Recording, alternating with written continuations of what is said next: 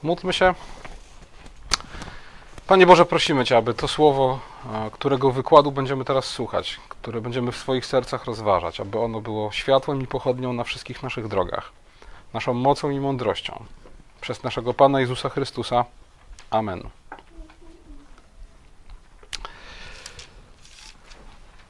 Przypowieść o talentach. 25 rozdział Ewangelii Mateusza od, 13, od 14 wersetu do końca rozdziału.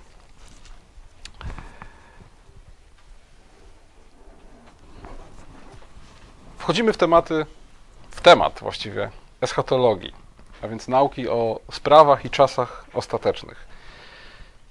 Jest to temat z jednej strony trudny, z drugiej strony niewdzięczny, dlatego że jak to kiedyś powiedział Jim Jordan, cokolwiek powiesz na temat czasów ostatecznych, jesteś w mniejszości. Cokolwiek powiesz na temat czasów ostatecznych, jeśli mówimy o detalach oczywiście, o scenariuszu tychże czasów, to większość chrześcijan się z Tobą nie zgodzi. A to dlatego, że bardzo dużo jest na ten temat opinii, zwłaszcza w tych kwestiach detalicznych, w kwestiach tego, co konkretnie który tekst na temat czasów ostatecznych mówi. Oczywiście w ramach tej ewangelicznej, zwłaszcza reformowanej ortodoksji, są pewne granice tego, w co wierzymy, jeśli chodzi o czasy ostateczne. I tymi granicami ortodoksji jest oczywiście wiara w to, że nastąpi powtórne przyjście Chrystusa w chwale, a także wiara w to, że to Kościół, a nie Izrael fizyczny, nie naród żydowski, znajduje się w centrum wydarzeń, jeśli chodzi o powtórne przyjście Chrystusa i, i, i Jego królestwo. A zatem różnice w detalach tak, natomiast, tak jak mówię, granicami tej ortodoksji, tej ewangelicznej i reformowanej ortodoksji, jest wiara w to, że nastąpi powtórne przyjście Chrystusa w chwale, a Kościół będzie w centrum tych wydarzeń. Oczywiście zgadzamy się też, my jako reformowani, co do tego, że eschatologicznym wydarzeniem, do którego odnosi się bardzo wiele eschatologicznych tekstów, było zburzenie świątyni w Jerozolimie. I tak jak wielu dyspensacjonalistów wiele tekstów odnosi do końca świata, tak my wiele tych samych tekstów odnosimy do roku 70, ponieważ uważamy, że to było wydarzenie o eschatologicznym wymiarze. I z tego też powodu jest pewna trudność dla wielu ludzi i pewna pułapka, w którą wielu ludzi wpada. A pułapka polega na tym, że to, co tyczyło się roku 70, często interpretuje się jako zapowiedź powtórnego przyjścia Chrystusa. Fragment z Ewangelii Mateusza, 25 rozdział, od, 13 werse, od 14 wersetu, a więc przypowieść o talentach, jest częścią czegoś, co większej całości, którą nazywamy mową eschatologiczną Chrystusa.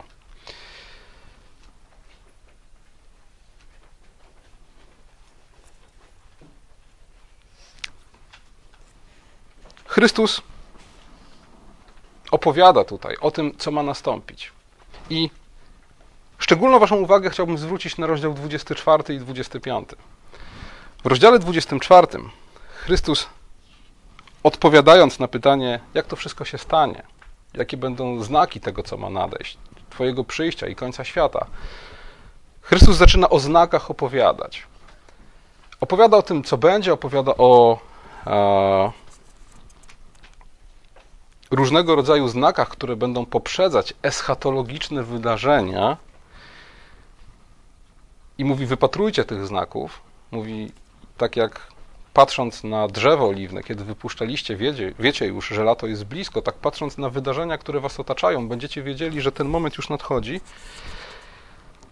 Ale pod koniec 24 rozdziału tak jakby rozwiewa nasze wątpliwości co do tego, czy chodzi tutaj o rok 70, czy o zburzenie Jerozolimy, mówiąc, nie przeminie to pokolenia, aż wszystko to się stanie. I myślę, że jest to dla nas bardzo wyraźna wskazówka, że wszystko to, o czym wcześniej Chrystus mówił, te znaki, których nakazywał wypatrywać, nie dotyczą powtórnego Jego przyjścia i końca świata, ale dotyczą tego, co stało się w roku 70. Bo jak wiemy, jedno pokolenie nie, nie, nie minęło a rzeczywiście wszystko to, o czym Chrystus mówi, stało się dokładnie według tego, jak zapowiadał. Chrystus utwierdza swoją obietnicę, potwierdza ją uroczyście, tą obietnicę, że nie przeminie jedno pokolenie, aż wszystko to się stanie, mówiąc: Niebo i ziemia przeminą, ale, moja słowo, ale słowa moje nie przeminą. I po tych słowach zdaje się, że Chrystus troszkę zmienia temat. Nadal mówi o sprawach ostatecznych, nadal mówi o sprawach eschatologicznych, ale daje już nieco inną perspektywę. Tak jak w, rozdziale 24 Chrystus mówi przede wszystkim o tym, że zważcie na to, co widzicie wokół siebie, bo znaki poprzedzać będą wydarzenia, o których Wam mówię. Tak w 25 rozdziale Chrystus raczej mówi, że wydarzenia, o których teraz mówi, nastąpią w sposób niespodziewany. Jak było za dni Noego, takie będzie przyjście Syna Człowieczego. Jak w owych dniach przed potopem jedli, pili, żenili się, za mąż wydawali, a więc wszystko toczyło się jakby nigdy nic. Aż do tego dnia, gdy Noe wszedł do arki i nie spostrzegli się, że nastał potop i zmiótł wszystkich, tak będzie z przyjściem Syna Człowieczego. I w 25 rozdziale Chrystus daje nieco inną perspektywę eschatologiczną. To już nie jest perspektywa, patrzcie uważnie, co się dzieje, żeby w odpowiednim momencie nie biec na górę po płaszcz, ale uciekać w góry, tak jak ja wam powiedziałem. Tak w 25 rozdziale mówi, nie wiecie, kiedy to się stanie, ale ten dzień nie powinien was zaskoczyć, bo jesteście w światłości. Róbcie to, co do was należy, a dzień ten was nie zaskoczy. I następują tutaj trzy przypowieści, z których każdy mówi o tym, w jaki sposób chrześcijanie powinni oczekiwać powtórnego przyjścia Chrystusa, w jaki sposób się na nie przygotować. Te trzy przypowieści to trzy aspekty tego oczekiwania i zarazem trzy zagrożenia, trzy pułapki, w które możemy wpaść, czekając na jego powtórne przyjście. Przypowieść o wiernym i niewiernym słudze, przypowieść o dziesięciu pannach i wreszcie przypowieść o talentach. To trzy eschatologiczne przypowieści, które mają nas przygotować na powtórne przyjście Chrystusa i które wskazują nam na trzy aspekty oczekiwania na Jego powtórne przyjście. W przypowieści o wiernym i niewiernym słudze Chrystus koncentruje się na tym, abyśmy robili, co do nas należy, abyśmy wypełniali swoje powołanie i dbali o to, co nam powierzono. Tutaj tą pułapką, tym zagrożeniem jest pułapka nadużycia i zaniedbania. Co robi zły sługa? Zły sługa mówi: Pan mój zwleka z powrotem. Nie wraca. W ogóle nie wiadomo, czy wróci. Więc co zaczyna robić? Bić współsługi, jeść i pić z pijakami. Czyli krótko mówiąc, zaczyna zachowywać się nie jak sługa, który oczekuje na powrót swojego pana, tylko jak właściciel tego wszystkiego. I to co gorsza, niezbyt rozsądny właściciel. Nie? Zaczyna bić współsługi, zaczyna jeść, pić, trwonić, dobrze się bawić. Pan nie wraca, nie wiadomo kiedy wróci, jedzmy i pijmy, bo jutro pomrzemy. I ta, ta przypowieść przestrzega nas przed tego rodzaju niebezpieczeństwem, przed nadużyciem i zaniedbaniem, przed sytuacją, w której zaczynamy czuć się tu na ziemi jak u siebie, zaczynamy traktować wszystko, co mamy, jako swoją własność, a nie coś, co otrzymaliśmy od Boga, i zaczynamy używać tego i nadużywać, jak nam się tylko podoba, nie bacząc na nadchodzący sąd, nie bacząc na to, że, tak jak śpiewaliśmy przed chwilą, rad, rad albo nie rad, będziesz musiał zdać sprawę ze wszystkich swoich lat, z tego wszystkiego, co robiłeś. Druga przypowieść z kolei, o tym mówił ostatnio Bogumił, więc nie będę się tutaj w, tą, w ten temat zbytnio wgłębiał, ale mówi o mądrości, o potrzebie mądrości, o to, że oczekując na powtórne przyjście Chrystusa, musimy pilnować, aby w naszych lampach nie zabrakło oliwy. Mądre postępowanie, zgodne ze Słowem Bożym i, i wierność, wytrwałość w tym mądrym postępowaniu jest, jest tym, czego Chrystus od nas oczekuje. Głupota z kolei jest pułapką, w którą możemy wpaść. I wreszcie trzecia przypowieść ta, która dzisiaj jest przedmiotem naszych rozważań, to przypowieść o dziesięciu talentach. Tutaj z kolei Chrystus mówi o potrzebie pracy i pilności, o potrzebie odpowiedzialności za to, co robimy, o potrzebie ponoszenia ryzyka i aktywnej postawy wobec świata. I kiedy te trzy przypowieści ze sobą razem złożymy, to, to będziemy mieli odpowiedź na pytanie, co robić? oczekując powtórnego przyjścia Chrystusa. Co robić? Postępować mądrze i pilnować, aby tej mądrości nam nie zabrakło, aby w naszych lampach nigdy nie zabrakło oliwy. Wystrzegać się zaniedbania i nadużycia, pamiętając o tym, że być może Chrystus zwleka, ale powróci i pewnego dnia będziemy musieli rozliczyć się przed Nim z każdego dnia, z wszystkiego, cokolwiek robimy. A zatem pamiętajmy o tym, że to, co mamy, należy do Niego, że zamiast trwonić Jego dary, powinniśmy zgodnie z Jego wolą, rozsądnie i mądrze ich używać. I wreszcie Chrystus powierzył nam pewne dary, oczekując plonu. Powierzył nam pewne talenty, oczekując, że będziemy pracować po to, aby te talenty pomnażać. I o tym w szczegółach za chwilę powiem. Krótko mówiąc, chrześcijańska postawa wobec powtórnego przyjścia powinna być dokładnie taka, jak to swego czasu Marcin Luther powiedział. Gdybym wiedział, że koniec świata nastąpi jutro, jeszcze dziś, zasadziłbym jabłoń. A więc nie jest istotne, kiedy nastąpi koniec świata, nie jest istotne, kiedy wróci Chrystus. Istotne jest to, abym do samego końca, do dnia Jego powrotu, robił to, co do mnie należy. I to jest biblijny, to jest biblijna perspektywa eschatologiczna dla nas. Dlatego nie powinniśmy, wzorem niektórych naszych braci, koncentrować się na poszukiwaniu znaków tego, co nadchodzi. Zwłaszcza, że zwykle szukają oni znaków nie tych, które powinni, tak? Szukają znaków tego, co stało się w roku 70, a nie tego, co ma nastąpić. To trochę przypomina a, błądzenia po mieście Poznaniu i szukania ulicy Święty Marcin z mapą Berlina w ręce. To nie to, nie, nie tego szukamy, nie na to czekamy. Właściwa perspektywa schatologiczna dla nas to róbmy swoje, nie nadużywajmy, ale mądrze używajmy Jego darów, mądrze postępujmy w wierności Jego słowu i pomnażajmy to, co on, to, czym On nas w swojej łaskawości obdarzył. I przechodząc do, do samej przypowieści. Czym różni się dobry sługa od złego sługi? Dobry sługa pragnie owocu, zysku z tego, co Pan mu powierzył. Zły sługa zadowala się zachowaniem tego, co ma. A więc widzicie, zły sługa traktuje to, co otrzymał od swojego Pana, jako depozyt. Wystarczy, że to, że nie roztrwonię, wystarczy, że zachowam i oddam i wszystko będzie ok. Dobry sługa traktuje jako zobowiązanie i zadanie. Dostałem pieniądze, mój pan powinien odebrać je z zyskiem. Druga różnica. Dobry sługa jest pełen nadziei. On postanawia zaryzykować, zainwestować te pieniądze, bo wierzy w to, że się uda. Ma nadzieję. Podczas kiedy motywacją złego sługi jest strach. On tak bardzo boi się porażki, że nie zabiega o sukces. Gotowość do ryzyka dobrego, u dobrego sługi jest skontrastowana z dążeniem do tego, aby zapewnić sobie maksymalne poczucie bezpieczeństwa. To z kolei widzimy u złego sługa, sługi.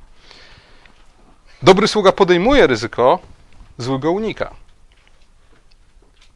I teraz, kiedy Pan powraca diagnozuje całą sytuację, to diagnoza jest bardzo surowa. On nie usprawiedliwia strachu. Nie mówi, okej, po prostu się bałeś, rozumiem, co czujesz, tak, jestem z tobą. Tylko do złego sługi mówi, sługo zły i leniwy. A więc zły sługa jest bierny, jest strachliwy, zadowala się zachowaniem tego, co ma, zamiast pomnażać. I kiedy Pan powraca, to, to jako przyczynę tego stanu rzeczy diagnozuje lenistwo. Oczywiście zły sługa ma usprawiedliwienie swojego postępowania. On nie mówi, nie chciało mi się. On mówi, nie, ja po prostu ja po prostu wiem, jaka by była afera, gdybym coś stracił z tego talentu, prawda? Ja wiem, że ty jesteś surowy i, i w ogóle lepiej z tobą nie zaczynać. Dlatego schowałem, zakopałem, oddaję, proszę bardzo, jesteśmy kwita. Bardzo często w Biblii wiemy, że lenistwo jest jednym z bardzo często piętnowanych grzechów w Biblii i bardzo często widzimy, że jednym, jedną z cech człowieka leniwego jest to, że on się do swojego lenistwa nie przyznaje.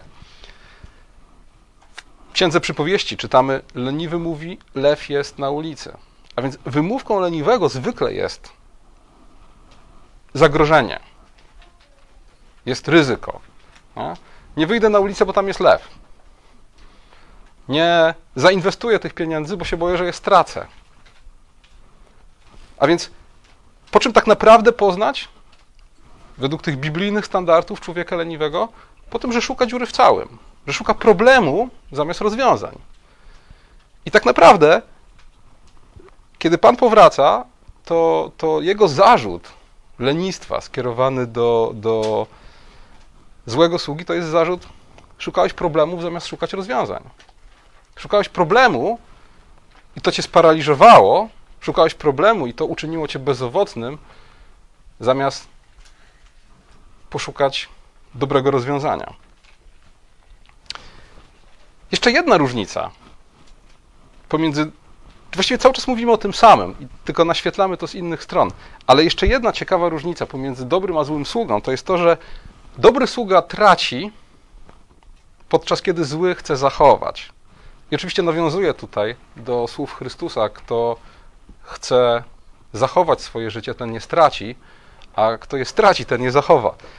Chesterton, komentując ten fragment Ewangelii, mówił, że stwierdzenie, kto straci swoje życie, ten nie zachowa, nie jest mistyczną mądrością świętych lub bohaterów. To codzienna mądrość żeglarzy i alpinistów. Można dodać do tego, że to codzienna mądrość biznesmenów. Każdy, każdy dobry sługa, każdy dobry biznesmen wie, że musi stracić, żeby zyskać.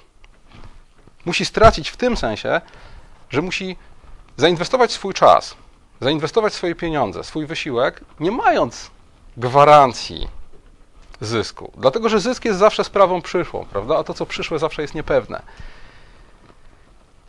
A więc ten kapitał, który inwestuję, ja go tracę, ja tracę na nim kontrolę, prawda? Ja muszę zakupić towar, z którego coś wyprodukuję, a potem sprzedam, prawda? Zakupię maszynę, którą wykonam jakąś usługę. Ja muszę stracić, żeby zyskać. A więc zobaczcie, musi nastąpić swego rodzaju śmierć kapitału, żeby mogło coś nowego się z niego narodzić. I to kapitału rozumianego zarówno jako pieniądze, jak, jak, jak i czas, jak i moje zdolności i cokolwiek innego. Krótko mówiąc, dobry sługa rozumie biblijną zasadę, biblijny schemat, który się który tłumaczy wszystko we wszystkich dziedzinach życia, a tym schematem jest przez śmierć do zmartwychwstania. Jeśli ziarno pszeniczne nie obumrze, pojedynczym ziarnem zostaje. Jeśli obumrze, wydaje plon. I tak naprawdę, słuchajcie, dobry sługa jest dobry dlatego, że to rozumie. I dlatego, że według tego postępuje. Ten schemat przez śmierć do zmartwychwstania jest schematem, który tłumaczy wszystko w Biblii. I dobry sługa tym się różni od złego, że gotów jest stracić, gotów jest umrzeć, żeby zmartwychwstać. Gotów jest stracić, żeby zyskać. Nie mając gwarancji powodzenia, nie znając przyszłości, rzuca, znowu słowami Salomona, chleb swój na wody płynące, po to, aby po długim czasie go odnaleźć.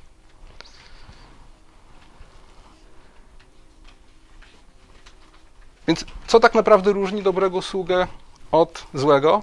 Wiara i nadzieja. Dobry sługa wierzy, dobry sługa ufa Słowu Bożemu, bo Słowo Boże mówi mu, że właściwy schemat, według którego ten świat funkcjonuje, to schemat przez śmierć do zmartwychwstania. Dobry sługa ma nadzieję, że kiedy ten schemat zastosuje, kiedy wejdzie w śmierć, to końcem tej drogi jest zmartwychwstanie. Zły jest pozbawiony wiary, nie chce śmierci, bo nie wierzy w zmartwychwstanie. Zły jest pozbawiony nadziei, bo jest sparaliżowany strachem. A tak naprawdę ten strach jest usprawiedliwieniem jego lenistwa i gnuśności. Jakie zastosowanie ta przypowieść znajduje w życiu każdego z nas? Po pierwsze, Musimy sobie zdać sprawę z tego, że, że zastosowanie jest uniwersalne. To znaczy, że te zasady, o których przypowieść mówi, znajdują zastosowanie we wszystkich dziedzinach życia. To znaczy, przypowieść o talentach uczy nas, jak postępować z naszymi pieniędzmi, uczy nas, jak postępować z naszymi naturalnymi zdolnościami, naszym ludzkim kapitałem w naszej pracy zawodowej, wychowaniu dzieci czy czymkolwiek innym, ale uczy nas też, w jaki sposób mamy postępować z duchowymi darami, których używamy do służby Bogu i Jego Kościołowi. I fundamentalna zasada, która, która stoi za tą przypowieścią, to zasada, że Boży dar jest zadaniem, a nie depozytem. Nie chodzi o to, żeby to, co Bóg nam dać, dał w nienaruszalnej, w nienaruszonej postaci mu oddać. Chodzi o to, aby to pomnożyć. Bóg jest wymagającym inwestorem, Bóg oczekuje odwagi, ryzyka i zysku. Dlatego każdy, kto od Boga otrzymał jakikolwiek dar, musi sobie odpowiedzieć na pytanie, jaki zysk przynoszę Bogu z tego, co On mi dał. Jeśli jestem członkiem ciała Chrystusowego, to mogę być pewien, że zostałem obdarowany. Dlatego, że w ciele Chrystusowym nie ma ludzi nieobdarowanych. Pytanie tylko, w jaki sposób zostałem obdarowany. Każdy z nas ma swoje miejsce w kościele, a więc każdy z nas ma swoje zadanie do wykonania. Każdy z nas ma pięć, dwa, a może jeden talent, ale każdy z nas coś otrzymał, więc na każdym z nas ciąży ta odpowiedzialność, aby swój chleb rzucić na wody płynące, aby zaryzykować. A słuchajcie, zawsze służba jest ryzykiem, zawsze czas poświęcony drugiemu człowiekowi, e, czas poświęcony na, czy pieniądze poświęcone na jakieś dzieło, to jest w tym sensie ryzyko, że przyszłości nie znamy. I nie wiemy, jaki dokładnie, konkretnie to przyniesie owoc. Ale tego dokładnie od nas wymaga Bóg, bo dary, którymi nas obdarował, to nie depozyt, to, to zobowiązanie, to zadanie. Bóg oczekuje zysku, Bóg zapyta, w jaki sposób obracało się jego talentami. I to dotyczy dokładnie wszystkiego, czym dysponujemy. Od pieniędzy począwszy, przez wszelkiego rodzaju zdolności i możliwości, aż do najbardziej duchowych obdarowań. Bóg oczekuje odwagi. Bóg oczekuje tego, że zrozumiawszy tą naczelną zasadę, że droga do życia, do nowego życia prowadzi przez śmierć, będziemy pełni nadziei i optymizmu i będziemy w obfitości, jak mówi kaznodzieja Salomon, rozdawać swój chleb, w obfitości inwestować we wzrost, rozwój Bożego Królestwa, po to, aby Bóg mógł swój plon z zyskiem odebrać. Jest dla nas ta przypowieść przestrogą przed lenistwem, lenistwem i biernością, i jest dla nas też przestrogą, która mówi nam, że jeśli widzisz wokół siebie same zagrożenia i problemy, jeśli jesteś bierny, bo się boisz, to problem jest. Ten, Biblia ten problem nazywa lenistwem. I teraz sposobem na to, aby ten problem zwalczyć, aby to, ten, ten problem, to lenistwo przełamać, jest znowu udanie się do Słowa Bożego po to, aby zrozumieć, że nie ma innego schematu, jak przez śmierć do zmartwychwstania, nie ma innego biblijnego sposobu na to, aby to życie przeżyć, jak tylko z nadzieją i optymizmem używać wszelkich darów, które Bóg nam daje, pomnażać powierzone nam talenty, po to, aby wydać plon dla Boga. Kolejna biblijna zasada mówi nam, że kto skąpo sieje, skąpo też rządź będzie. A z kolei apostoł Jakub w czwartym rozdziale, w 17 wersecie swojego listu mówi, że jeśli możesz dobrze czynić, a nie czynisz, grzeszysz. Dlatego dobry sługa to ten, kto używa wszystkich swoich darów, kto wszystkim, co Bóg mu łaskawie powierzył, gotów jest służyć. Na koniec chciałbym Wam zwrócić uwagę na to, że obok przypowieści o robotnikach w winnicy jest to chyba najbardziej niepoprawna politycznie przypowieść w Biblii. Jest to Tak naprawdę, oczywiście, głównym tematem tej przypowieści nie jest ekonomia, ale każdy fragment Biblii ma wiele zastosowań. Jednym z zastosowań tego fragmentu jest ekonomia polityczna, tak naprawdę. Co by było, gdyby tę przypowieść napisał współczesny Europejczyk? Jak, ona, jak brzmiałoby jej zakończenie? Komu, komu by odebrano? Tak? Myślę, że, myślę, że gdyby współczesny Europejczyk ją napisał, to po pierwsze pojawiłby się czwarty bohater tej przypowieści, czyli czwarty sługa, któremu nic nie powierzono, ale który zajmuje się redystrybucją. I ten czwarty sługa zapewne zabrałby pierwszemu słudze 7 talentów, pozostawiając mu 3, drugiemu jeden, pozostawiając mu 3, dwa dałby temu, który miałby jeden, po to, żeby zapanowała równość, a te sześć, które by mu zostały, plus pewnie jeszcze jakieś osiem dodatkowych pożyczonych od bankierów, wydałby na zwalczanie nierówności. Generalnie przypowieść o talentach pozwala nam zrozumieć, że wszechobecna we współczesnych systemach politycznych redystrybucja dóbr jest po pierwsze niebiblijna i niesprawiedliwa, a po drugie w ostatecznym rozrachunku prowadzi nie do zwiększenia bogactwa, tylko do, do, do, do, do zaniku bogactwa, do zwiększenia biedy. Dlatego, że przypowieść o dziesięciu talentach, przypowieść o talentach kończy się w pewnym momencie, tak? Kończy się w momencie, kiedy, kiedy e, gospodarz dokonuje redystrybucji, tak? Oddaje temu, który był bezużyteczny, daje temu, który był najbardziej owocny w swojej pracy. Ale zawsze możemy sobie zadać pytanie, a co było dalej? No dalej najprawdopodobniej było tak, że ten, który miał już łącznie 11 talentów, wypracował z tego 22. A może jeszcze więcej, jeżeli nabrał doświadczenia. Odebranie jednego talentu temu, który nie wiedział, co z nim zrobić, per saldo prawdopodobnie przyniosło korzyść społeczeństwu. Dlatego, że ten talent, który był bezużyteczny, ten talent, który był bezowocny, trafił w ręce kogoś, kto, kto wiedział, co z nim zrobić. Współczesne systemy polityczne działają według dokładnie odwrotnej logiki. Przez progresję podatkową i inne tego rodzaju instrumenty odbiera się tym, którzy wypracowują i przekazuje tym, którzy nie wypracowują. A zatem socjalistyczna ekonomia to, to jest nagroda dla złego i leniwego sługi. To odwrócenie wszelkich biblijnych standardów. To promocja bierności i, krótko mówiąc, podcinanie skrzydeł tym, którzy pełni nadziei i optymizmu zaryzykowali, zainwestowali i te inwestycje przyniosły im zyski. A zatem nie powinniśmy patrzeć na przypowieść o talentach przede wszystkim jako na wykład ekonomii politycznej, ale z drugiej strony przypowieść ta zawiera nam, zawiera w sobie pewną wskazówkę na temat tego, jak powinny zostać urządzone sprawy publiczne tak, by system ekonomiczny był sprawiedliwy, to raz, a dwa, by był owocny, by pozwalał na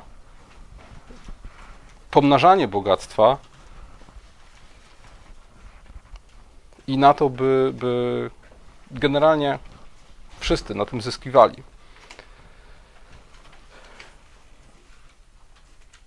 Co robić zatem, oczekując na powtórne przyjście Chrystusa?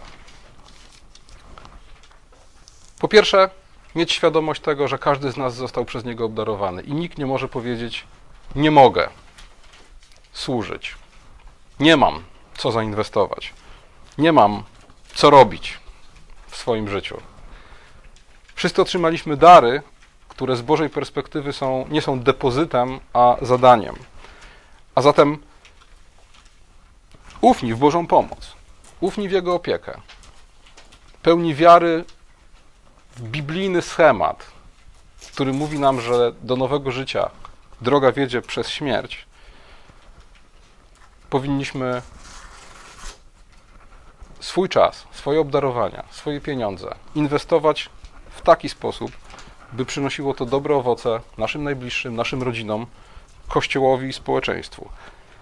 I możemy być pewni, że w dniu, w którym Chrystus powróci, czy też w dniu, w którym po naszej śmierci spotkamy się z Nim, On na pewno zapyta nas o to, co zrobiliśmy z talentami, które złożył w nasze ręce.